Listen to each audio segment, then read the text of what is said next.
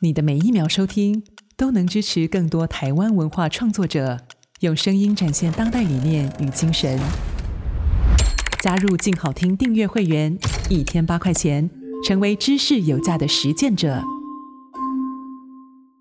哎，这真的吧？我超多朋友都在传的。哦，骗笑哎，那我扣你金呢？看网友们都这样说，那么假也有人信？看吧，我早就跟你说了吧。这个应该要查证一下。其他的谣言干嘛查？谣言或许很荒谬，但只要还有人相信，我们永远出动找真相。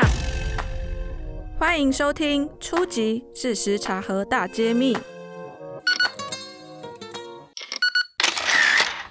Hello，大家好，欢迎收听由静好听与台湾事实查核中心共同制播的节目《初级！事实查核大揭秘》。我是查核记者立新。你在赖的通讯软体里面收过免费的贴图下载吗？你最近有收到邀请你加入赖好友的投资简讯吗？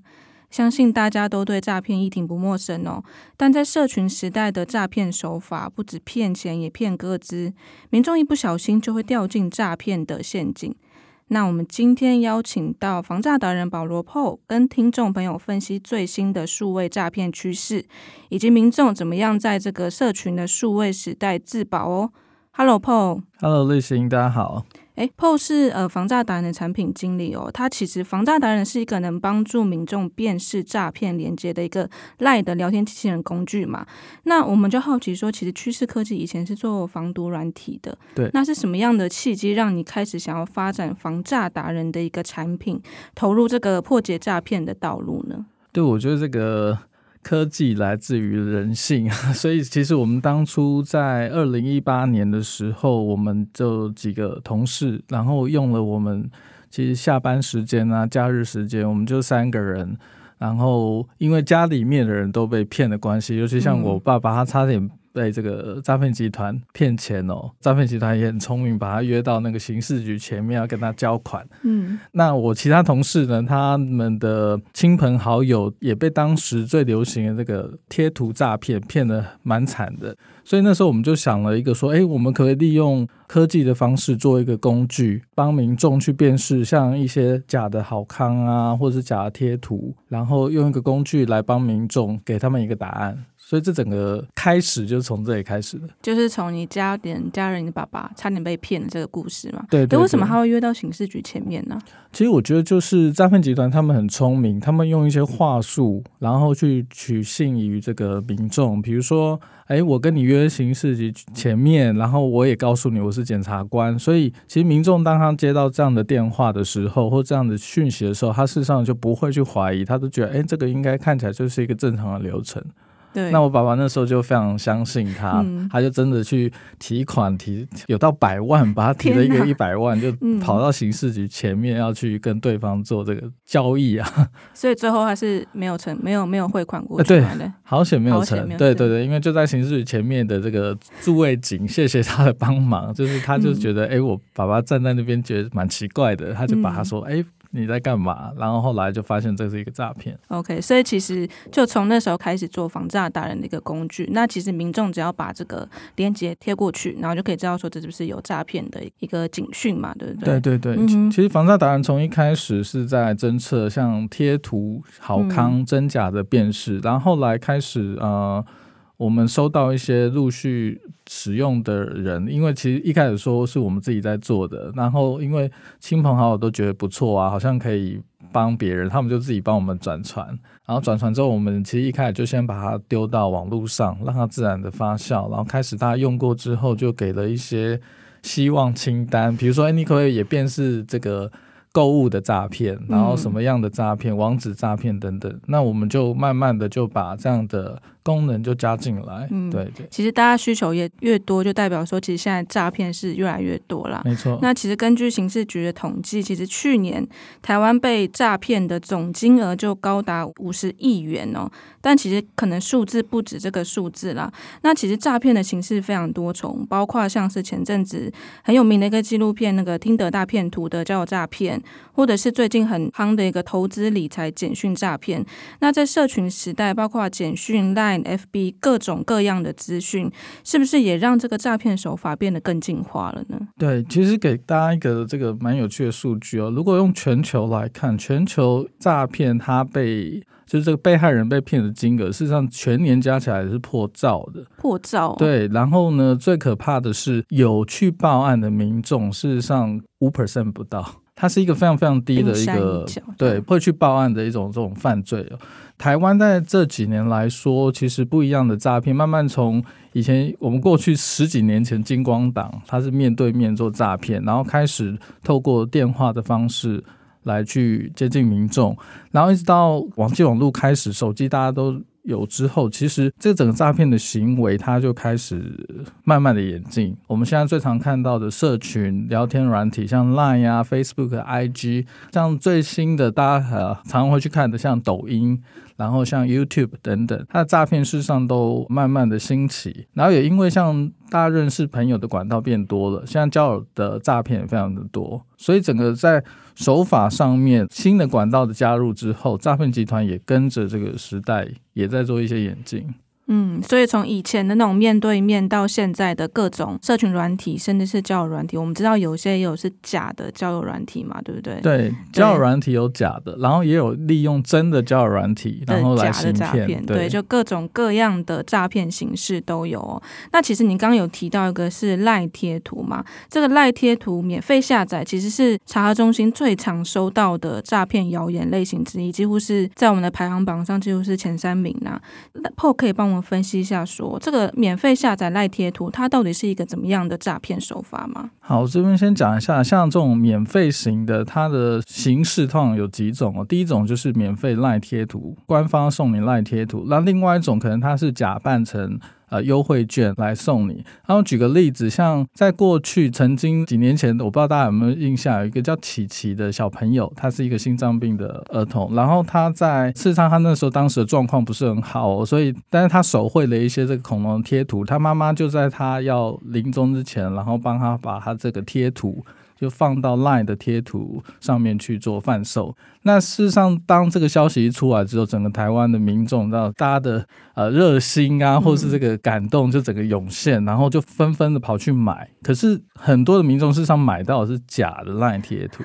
对，其实事实上，我们那时候有做一个侦测，很可怕的那个数字是假的 LINE 贴图的那个群组。事实上，比真的赖贴图的人还要多。然后在一周，大概我如果没有记错的话，大概在一个周末吸引到二十到三十万的民众去加入这个假的赖贴图，所以这是一个非常严重的方式哦。所以你会发现，诈骗集团它不只是利用免费，它也也会利用这个民众爱心来做行骗。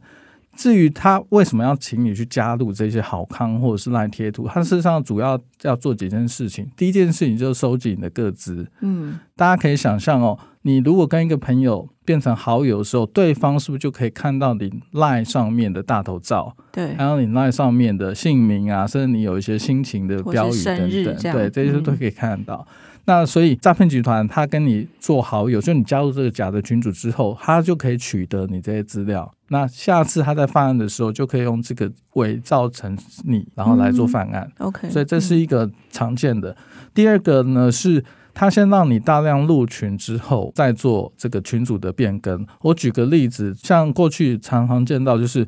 你加入的是一个蜡笔小新的 LINE 贴图，嗯，他会告诉你一加入之后，他会说哦，我们三天之后就会发这个 LINE 的贴图给你，嗯，但你加入之后呢，三天之后你发现，哎，这个群主不见了，为什么？嗯、因为诈骗集团他会把这个蜡笔小新的 LINE 群主换了一个名称。然后变成一个正常人的名字哦，他就躲在你的 line 里面，你根本也不会发现。对，变成一个真的联络人。嗯、这个联络人会呃先躲一阵子之后，他才用话术的方式去去跟你讲说，哎，好久不见了，哦，最近怎么样？他开始跟你攀谈聊天，装熟，嗯、对，然后最后面再想想去骗，想办法骗你的钱或骗一些别的东西。另外一种呢，就是转卖。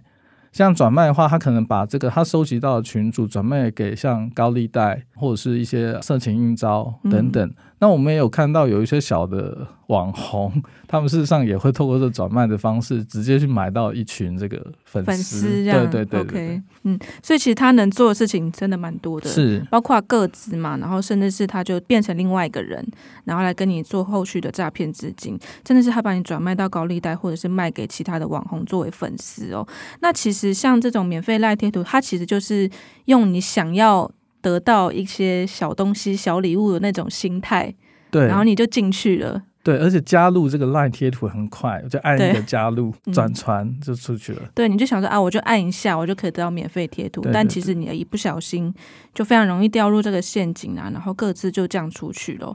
那另外一个也是查核中心最近真的收到非常多各式各样的，就是一页式的诈骗网站哦。那是近期诈骗类型的非常一个大的种类，他会盗取一些名人或是商家的照片跟 logo，然后他用这个限时低价的优惠，然后让民众想说，哎，我赶快想要购物，赶快想要买。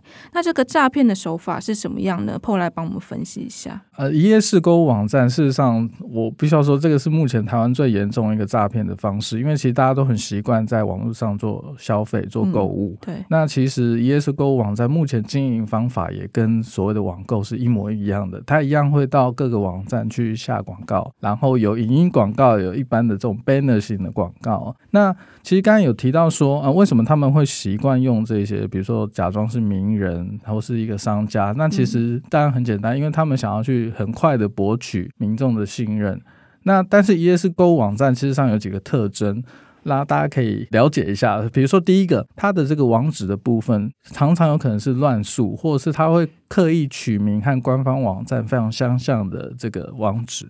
第二件事情呢，在上面常常会特意的去标注它是有一个时间限制，比如说它有倒数十二个小时、二十四个小时，这个特价就会不见。嗯，然后再一个也是非常大的一个特征，它的价钱会跟实际的原价或特价会有一定的这个价差。就如果你发现它折扣过多，那其实要要小心。不过，这个是几年前有可能是这样，但是我们现在其实看到最新的这个一页式诈骗，它会刻意把价差调得跟一般的网站是一样的。哦，让你无法分辨。对，所以这这个条件大家还是要稍微留意一下。那另外一件事情就是这个所谓的到货了才付款。嗯嗯，对对对，说货到付款这件事情，其实很多民众也因为常常是看了说哦，我是货到付款，所以我就放心了。对。但是其实诈骗集团就是利用你这个心态，他就是货到付款之后，用这个词去骗你。的信任。嗯、那民众如果真的在里面下单，真的会有商品寄来吗？那钱是他怎么付的？目前的话，常见的一页式购物，事实上真的就是他们要付钱给快递，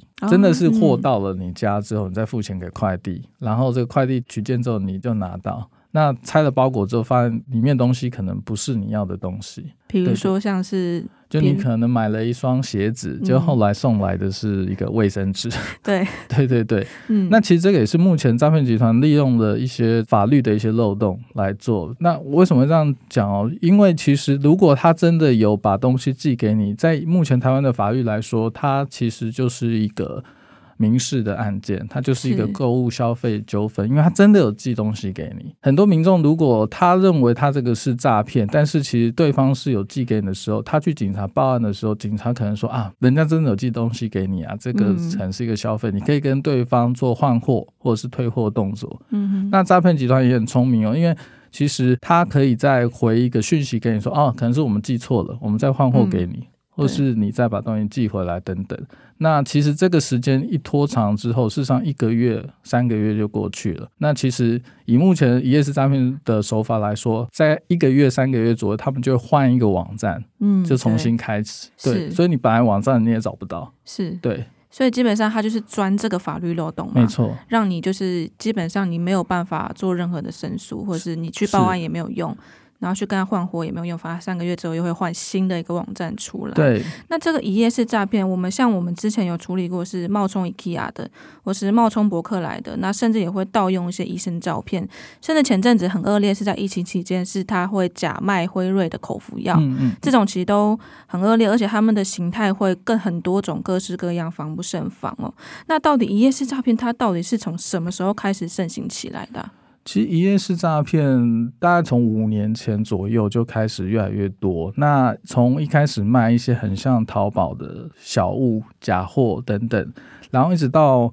疫情期间，其实就是非常多的东西就慢慢的出来，因为大家其实在家里的时间就变长。嗯、我也想顺便呼吁一下，就是各位的听众，就是事实上你购买一夜式诈骗的东西之后呢，不是有一个所谓的这个到货才付款？对。那相对而言，事实上对快递公司来说，它也是代收转付。嗯。所以其实。你如果收到这个货物的时候，你真的要退货的时候，你去找这个 ES 诈骗网站，当然你找不到它，但是你可以把这个货品退还给这个快递公司，让他把钱再退还给你。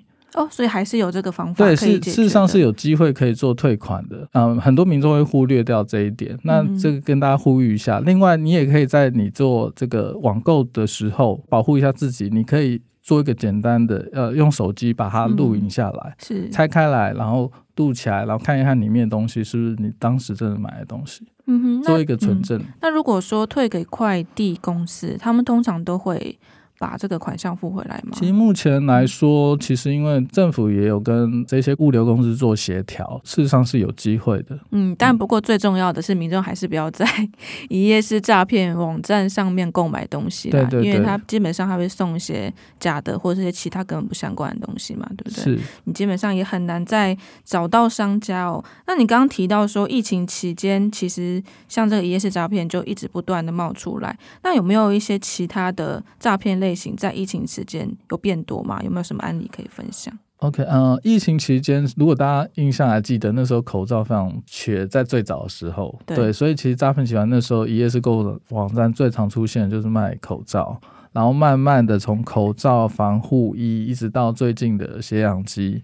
这个都是啊、呃，疫情期间我们常常看到的例子。另外呢，其实像这个疫情期间，政府有做一些相关的补助，像一些纾困的补助啊等等。那或者是之前有三倍券、五倍券。对。那诈骗集团也因为趁着这个时机，他觉得不错，而且又有话题，大家都知道这个这些券啊、优惠等等，所以他们就会成立一些假的纾困的网站，或者是优惠券的兑换券，嗯、去吸引民众。那通常的手法，我们常常看到，就是他会做一个很类似政府纾困网站的这个假网站，上面会要求民众填一些他个人的资料，然后甚至是你自己的银行号码。嗯，所以他的整个做法是，他会告诉民众说：“诶，你如果今天要拿到纾困金，你必须要提供政府你到时候收取纾困金的这个账号。”对。所以民众如果看到这个网站，就哎，好像很合理啊！我确实是哦，政府要把这钱转到这个账号来，他就会把他自己的个人账号就输入进去，然后当然会提供一些个资。他的下一个页面，他就会要求说，哎，你要输入这个银行的认证的代号。嗯，那我讲一下这个诈骗集团的手法哦，他就是先让你在前一个页面输入你个人的资料跟银行代号之后，他取得你的相关的资料之后。他远端帮你做登录，那其实它远端做登录的时候，现在的银行的体系，其实你在做登录的时候，都会发一个 PTO 的验证码到你的手机上面。对，对，所以呢，手机这个验证码到你手机上面的时候，它的这个假网站的下一个页面就会要求你输入这个验证码。嗯，所以你在民众的体验上面就觉得非常的正常。我输入了这个银行之后，银行还真的发了一个验证码要我确认。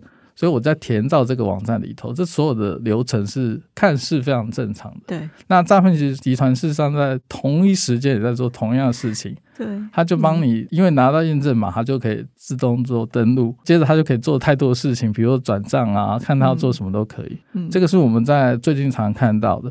那另外，其实，在疫情期间，刚好台股其实就是非常表现非常不错，所以其实疫情期间那。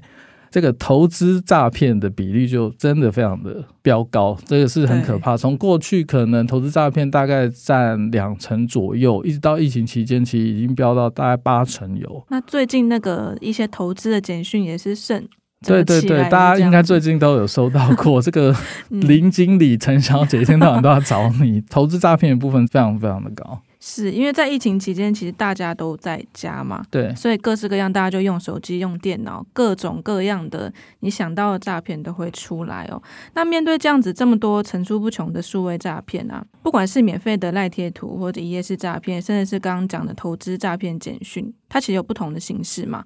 有没有一些一些基本的原则，可以让民众可以有所警觉，或是他们要怎么样自保？呃，我觉得有几个大家可以去看的。第一个就是诈骗集团，它事实上都因为他很希望赶快结案，对他来讲，赶快拿到你的钱，赶快拿到你的钱，没错。嗯、所以他事实上会用一些的方式去 push 你去做一些事情，比如说这个是现实的，然后说我现在非常急迫。嗯、我所谓急迫就是是，比如说像交友网站的时候，有时候你认识这个对方，对方会跟你讲说，他可能目前在。生病了，或是他需要一笔钱，然后马上希望你赶快做一个支付付款的动作。刚才讲投资诈骗，事实上也是哦，他会跟你讲说，哎，我们现在目前都要追这个标的，那这个标的的股目前正看好，所以我们要大家一起赶快做投资。那所以时间的压力，嗯，是一个，因为我们正常跟人家在做这个交流的时候，你不会。这么的 push 对方去做一件事情，但诈骗集团它事实上有一个特性哦，它会非常急迫要求你去做一件事情。然后第二件事情就是，到底是不是来自于官方？因为如果你今天是在做购物的时候，你可能要做一个简单的这个查询，到底是不是来自于官方。但是凭良心说，因为其实诈骗目前的范围事实上有太多类型，而且来自于不同的管道。所以我会建议民众，事实上可以学习好所谓的讯息试读。嗯，那至于什么叫讯息试读，过去我相信大家现在对这个所谓的媒体试读都非常的了解哦，知道说我们在看这个新闻媒体的时候，你要学习怎么去认清里面的内容，然后选择好的媒体来做这个阅读。但是其实很有趣，我们长期观察到一点就是。民众在看媒体新闻的时候，都会把这个概念带进来，但是当他把他生活里面收到的讯息的时候，他就忘记他应该要做这件事情了。对，所以就导致说，哎，他看到讯息的时候都不会做一个查证就相信。所以我在这边想要呼吁一下，就是事实上大家可以把你在做媒体试读学习到的一些东西，可以把它应用到这个你的生活上面。那事实上。有很多的管道都可以使用，比如说我们刚刚提到像防诈达人、事实查中心，然后像警方有一六五等等，有很多的管道都可以来做一些查证。那像消基会这边也有提供很多他们在处理一些刚才提到像一页式购物网站嗯的一些相关的讯息跟呼吁等等，民众也可以上网去做查询。对，其实现在有很多管道嘛。那所谓的讯息识读，可能我们以前比较常讲所谓的媒体识读嘛。那其实这个媒体就是包括说，不管是新闻上的媒体，或是我们在社群平台、社群媒体上面的各种讯息，其实应该要更广大的来看嘛。因为我们民众收到的讯息是很多的，而且其实防假讯息跟防诈骗，有某种程度也上也是一样的，就是民众要最重要还是不要被诈骗，跟不要被假讯息给骗嘛。所以最重要的还是要认清楚。他有没有什么样的特质？然后以及诈骗他没有什么样的特征？那当然找到一个管道也是一个很好的方法哦。那其实我们知道说，像现在不管是 Google、FB、Line，其实因为诈骗讯息都在这些上面嘛。那我不知道这些数位平台在有关于这些诈骗的防治上面有没有什么一些角度，或者你觉得可以怎么办？其实有跟相关的业者曾经有谈论到这个问题，那事实上每个业者都有他各自的考量跟他们的限制哦。比如说，在以这个社群原则的这个规范之下，大家都希望平台上面可以提供更大的自由的范围给他的所有的使用者使用。那这当然是合理的，但是其实如果站在所谓的诈骗犯犯罪预防的这个角度来看，我呃事实上蛮期望这。各个这个平台的业者，他们事实上可以在审核上面可以更严谨一点。我举个例子，我们刚才提到一页式诈骗或者是所谓投资诈骗，嗯、他们常常会透过广告平台去做投放。那业者他们事实上在审核相关的广告的时候，他们都有一定的机制。那目前的审核的机制比较像是说，比如说你的广告的上面的字数不能多过于几个字。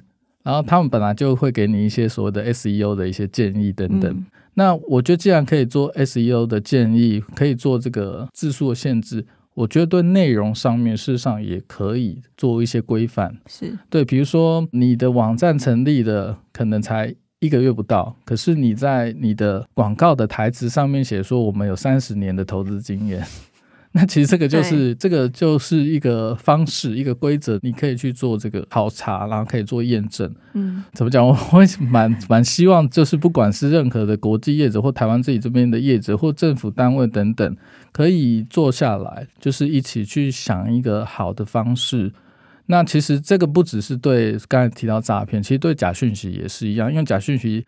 常常也是透过这种广告的方式去先收集这个流量进来，所以它事实上确实是有一些规则是可以做规范的。嗯，而且其实现在的诈骗，尤其是在疫情期间，整个陡升嘛，所以其实不只是影响到你的金钱，有些是整个你人生都会被赔上去嘛，对不对？嗯，没错，没错。因为其实你长期来观察，那也跟警方这边曾经有有聊过，比如说像有些的。诈骗会导致一个家庭的破损，甚至会导致有人因为诈骗的关系，他的家当都没了，他甚至会自杀。对，所以其实整个诈骗不只是单纯诈骗，它衍生的是更多的社会问题，然后甚至他会去破坏产业。我举个最简单的例子，我不知道现在还有多少人，你当你收到简讯的时候，你会认真去看的；你收到 email 的时候，你会认真去看的。你可能看个标题，或者是稍微看一下，你就。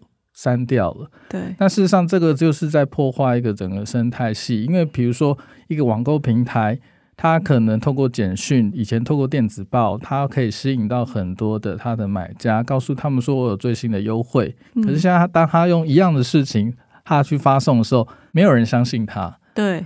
对对对，这种现象了。对，然后举个例子，比如说在前几年，我们曾经看过一个例子，就是星巴克的小编，他们真的在圣诞节，嗯、对，做了一个星巴克的一个活动，有一个星巴克的圣诞节的一个套餐，然后特惠，嗯，然后很好玩哦，小编真的在星巴克的官网上面讲说。这个不是诈骗，这个是真的活动。嗯，对。然后更有趣的是，民众看到星巴克写的这个之后，他们去检举，跟脸书去检举这个事情，然后他转传给其他人的时候，大家都不相信。所以星巴克他们就是后来知道怎么办了？他们知道找这个新闻媒体，真的去报道说。这个是真的活动，是这是一个官方就真的要做活动的时候，你就会不相信。然后其实一样的状况在最近那个疫情期间也发生了，我们要做疫调，对，然后你打来。你真的是从卫生局打来的吗？对，就是要怀疑一下。对，每个人都会这样。那那我觉得这个就是一个整个生态系大家的不信任感，嗯、然后你的认知整个被破坏掉。我觉得这是会衍生一个非常大的一个社会问题。这个其实整个是整个社会的信任度。各层面都会破坏。其实像查核中心也有被怀疑说，啊、对对对，这个讯息发的是讯息，是不是诈骗啊？就是我们好像有时候我们的东西被怀疑是诈骗。对，我我们也是，嗯、就是我们在做防诈达人，但很多人说，哎，你们是诈骗达人，就以为我们都是诈骗。这样，对对对，就其实这个有趣的现象。包括像刚刚讲的这个意调诈骗啊，很多人会把这个官方的讯息当成诈骗。嗯、那你觉得应该面对这样的 现象啊，官方或者是真的在推动一些正确资讯，或者像你们在推防诈，应该要怎么做，会比较能区别一下我们跟一些诈骗的一个差别？我我觉得一个蛮重要的一点就是说，第一个我认为可能由政府领军，或者是要整合一些平台，嗯、大家。招了一些业者进来，然后先去了解目前现实的状况怎么样，然后业者的难处是什么？透过一些这个规则的制定下来，去重新去想办法去协助，去降低这整个假讯息的可能性。对，因为刚刚有提到说，我们可以在广告层面上面做一些审核。另外一点，就像目前哦，我其实发现民众他们事实上在得知这个诈骗、反诈骗的讯息的管道是非常发散的。他们没有一个好的的管道去帮他们做一个自我的训练，或者是得到这样的相关资讯，所以我觉得在管道上面目前也是非常的发散。我有时候可能在新闻上面，然后有时候可能在网站上面，那其实每次看到的东西都是很片段的，都在讲某一个固定的一一个消息。所以我觉得这个也是可以去做一个改善的地方。那其实你接触房诈这么久嘛，有没有以你自己的观察，有没有哪些特定的对象很容易受骗？还是其实不一定？其实不一定。如果以实际案例来说，我们事实上看到七岁到七十岁都会被骗，嗯、而且被骗的种类非常的不一样哦。我举个最近在跟这个 iWin 这个机构，他们在在讨论到，目前像有非常年纪大的这个阿姨。他们事实上也有可能被诈骗的话术去骗取，然后相关的一些感情的诈骗，然后被骗钱啊，甚至拿到一些私人隐秘的一些照片等等。那甚至像年轻的族群里面，也常常很多年轻族群会觉得说，我不是这个诈骗的被害者。对，他觉得我都懂这些讯息，真假讯息我都可以辨识。大家可以想象一下哦，事实上，如果以真实的案例，被害者的这个使用年龄层来看。年轻族群，也就是说三十岁以下的人，他们事实上是高峰的其中一个。哦，是哦。对，嗯、目前台湾的这个诈骗被骗的受害者年龄层，刚好是在三十岁以下跟大概五六十岁以上，嗯，刚好在这个中间，这是一个头尾都各自高峰。嗯，那三十岁以下的为什么常常被骗哦？因为第一个，他们的习惯上面就是，比如网购、交友。然后一些新知识，比如说像这个投资，像比如说加密货币啊、元宇宙等等，他们事实上对这个接受度是非常高的。对，那其实诈骗集团反而是透过这个方式去接近他们。但是很有趣的是，如果你以这个金额来看，以金额被骗金额来看，反而是中间的那个族群，他们虽然被骗的案件少，可他们每个人付出的金额很高。对，一骗就很高。对，就是比如三十岁到这个五十五岁。他们这个这个区间的被骗的金额是相对人非常高的，因为相对人他们可能有在工作，所以有一些收入，虽然已经有一些试读的能力，可是还是不免被骗。嗯，对对对，是。所以其实最重要，不管是哪一个年龄族群，就像你刚刚有提到是，是其实还是最重要是讯息试读嘛。以我们这方面来讲，当然法律跟呃数位平台管理那是另外的角度，但从民众方来看，其实我们。只要我们对于来源做多一点查证，然后甚至是多努力一点，比如说把东西丢给查核平台，或是像是防诈达人这样的工具，其实就可以提前的保护自己，然后就不掉入这样的诈骗陷阱嘛，对不对？对我，我认为大家第一个要学会善用工具了，嗯、就是像刚才提到，比如说我们有查核中心，台湾有非常多的查核中心，然后现在其实查核中心也不止在讲真假讯息，事实上包含诈骗也有。然后像防诈达人啊、Whoscall 啊，有类似这样的工具都可以使用。但是我觉得工具是一块，我觉得平常你要养成那个忧患意识、警觉心，提高你的警觉心，嗯、然后要把最少把手法了解。嗯，我觉得我觉得防范诈骗来说，它有点像是一种学习。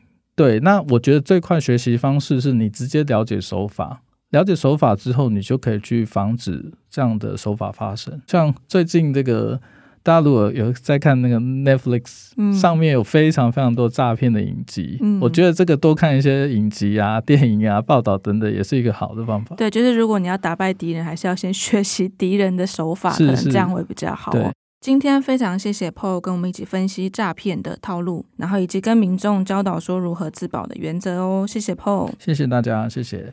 感谢大家收听，请持续锁定由静好听与台湾事实查核中心共同直播的节目《初级！事实查核大揭秘》，我们下期见喽，拜拜。想听爱听，就在静好听。